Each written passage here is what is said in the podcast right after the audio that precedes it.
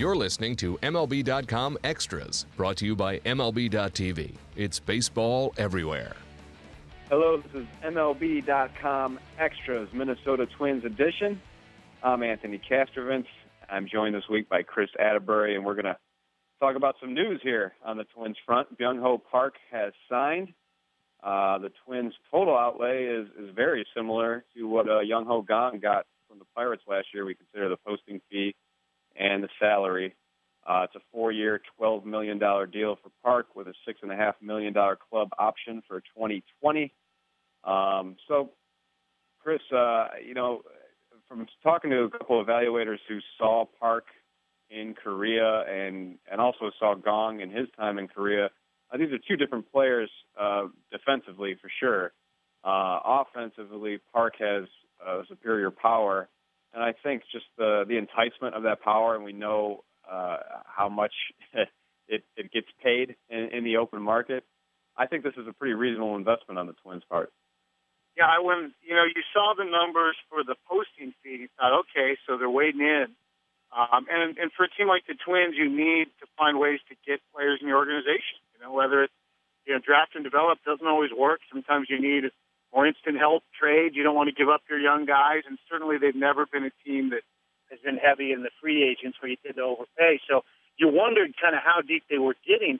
When I saw the basically three million dollars a year number, you know, just a couple hours ago, I thought, well, there's a bargain.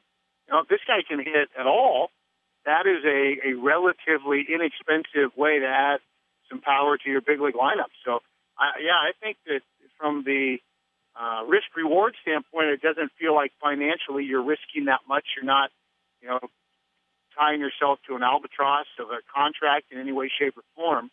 Um, and so, from that standpoint, it seems great.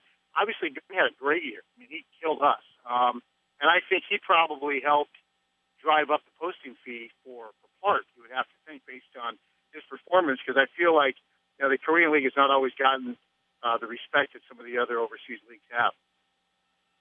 Yeah, absolutely. And, and Kang's a great entryway uh, into that market now. Uh, I'm sure he opened up opportunities for, for a lot of guys moving forward, uh, Park being the first, of course. Uh, and I mentioned Park, you know, defensively, he's played the corner outfield out there um, and he's played first base. But we know that the Twins didn't sign this guy for his glove, and and of course it's it's been discussed quite a bit uh, since the uh, Twins were revealed to be the team that that won out uh, on a posting element. But what does the future hold now uh, in your mind for Sano and uh, just this dynamic of, uh, of of moving people around to, to accommodate uh, to accommodate Park? Well, I, he's not going to play first. Joe Mauer's going to play first. Um, if right. there's one thing we know about Terry Ryan is that Terry is honest. He's not going to try to play some sort of, you know, bait and switch games with anybody, whether you're a player, or an agent, or a fan. And he was very straightforward. And I'm sure when we all meet tomorrow now at the ballpark and we're introduced to Mr. Park, it'll be the similar story. Joe's our first baseman. Trevor's our third baseman. Miguel's going to the outfield, and and Park's going to DH. I mean, that has been what they have said. Um, now, there's a lot of time between now and opening day, and things can change. Um, but I've learned to take Terry pretty much at his word. And the interesting part of that conversation is obviously what does a giant human being like Miguel Sano look like in the outfield.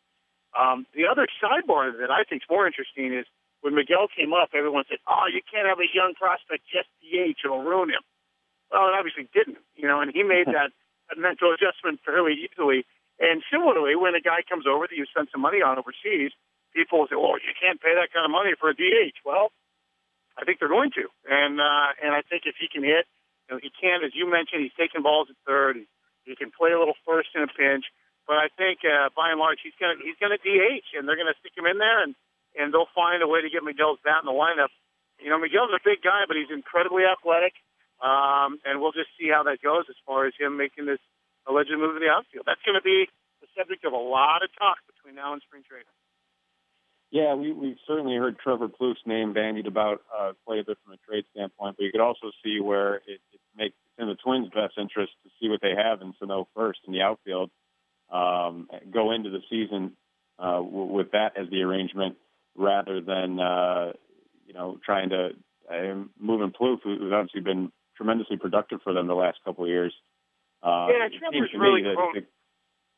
yeah, Trevor's really grown into that spot, Anthony, and and and I think he was. He's not the best third baseman in the league.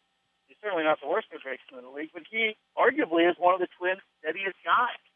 Um, and and so Minnesota has obviously valued that. Now I do think he has some value to some other teams around the league as well, but they value that because frankly Miguel hasn't played a ton of third base, and I know a lot of fans are like, they always want the new big thing. You know, put Miguel in there, let let him go. And could he play third base long term? Well, Scott seems to think so. Um, but what you would do then is you would be going into a season with a brand new third baseman who's never played third in the big leagues. You're going to have a brand new center fielder who's never stayed healthy for a professional season above Class A ball uh, because you've moved Aaron Hicks. Um, and you've just put a lot more question, and a guy coming from Korea to play, you know, to play one of the positions as well.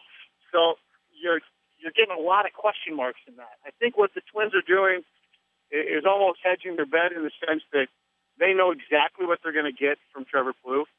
You know what Joe Mauer is, and so now that's two fewer question marks in your lineup if you're Paul Molitor. Um, and then now you figure out how to how to utilize these other guys. Uh, one thing I know is that that Paul can figure out how to get the best out of guys. I think he's very skilled at that. And um, and then the other side point is moving Miguel to the outfield. We just saw last year how much fun it is at a spacious park like Target Field to have a good defensive outfield. And I think yeah. The staff saw that. I mean, we saw a lot of Colabellos and Parmelees and Delmon Youngs and Josh Willinghams in that outfield for a couple of years, and it was not pretty. And when when we were throwing out Eddie Rosario and we were throwing out, uh, you know, Buxton and Hicks, even all of them together, they're catching a lot of balls that were hits in previous couple of years. Now, how much are, is the give and take if Miguel Sano's out there? We don't know, but that's going to be a big topic. Absolutely. And uh, the Twins, you give Terry Ryan a lot of credit. You know, there, there's been a lot of activity uh, this, this first month or so of the hot stove season.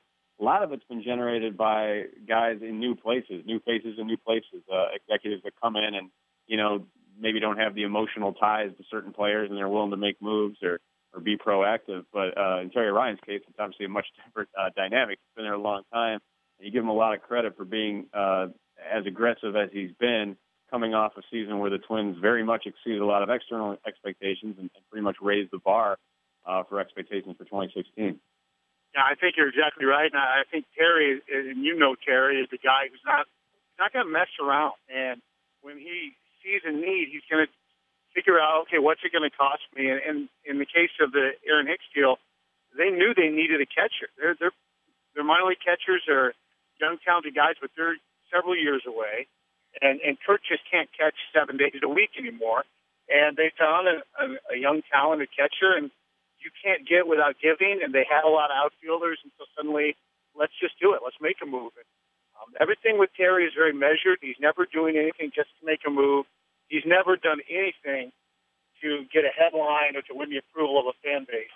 Terry's always going to do what's in the best interest, in his opinion, and, and in the opinion of those that he trusts, best for the club now and moving forward. And, and you're right. And he's made some smaller deals that are pretty aggressive too. The, the Hicks deal gets the attention, but um, you know, getting the outfielder from Arizona, the minor league outfielder, with some pop. Um, they're they're trying to capitalize on the perception of the strength of their farm system. One of the keys when you have a good farm system is being the first to figure out who can help you by playing for you and who can help you by playing for somebody else and getting you something in return. And that's where the Twins are, where they've got some really talented guys coming up through the system. And they've got to figure out what they can get for those guys and when they can do that before the bloom's off the rose in order to make the current team as strong as possible. Chris, do you think it's pretty much a, a given that the, the next move on the part of the Twins will likely revolve around the bullpen? Absolutely. You know, and I was seeing all the O'Day stuff today and wondering if that might be a name. I, he, he might price himself right right out of that for Minnesota. You know, the Twins have done a good job of of finding guys, guys like Casey Fien and Jared Burton, and getting a lot of mileage out of guys like that in pretty high leverage situations. The Jepsen move last year was pretty savvy because you got Kevin back for another full year along with hopefully a healthy Glen Perkins who can stay that way all year. So, so that that is where I expect to see it. I expect to see it from the left side.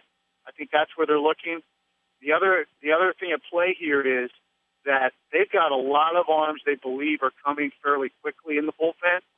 Last year, some of those arms had a little step back, which is why I think they're at this point where they're really looking to be aggressive to add a major league veteran to that to that situation. Um, but they do have some arms coming, and, and that's, I guess, something to look at in terms of maybe not necessarily free agent for the bullpen, but trade type situations.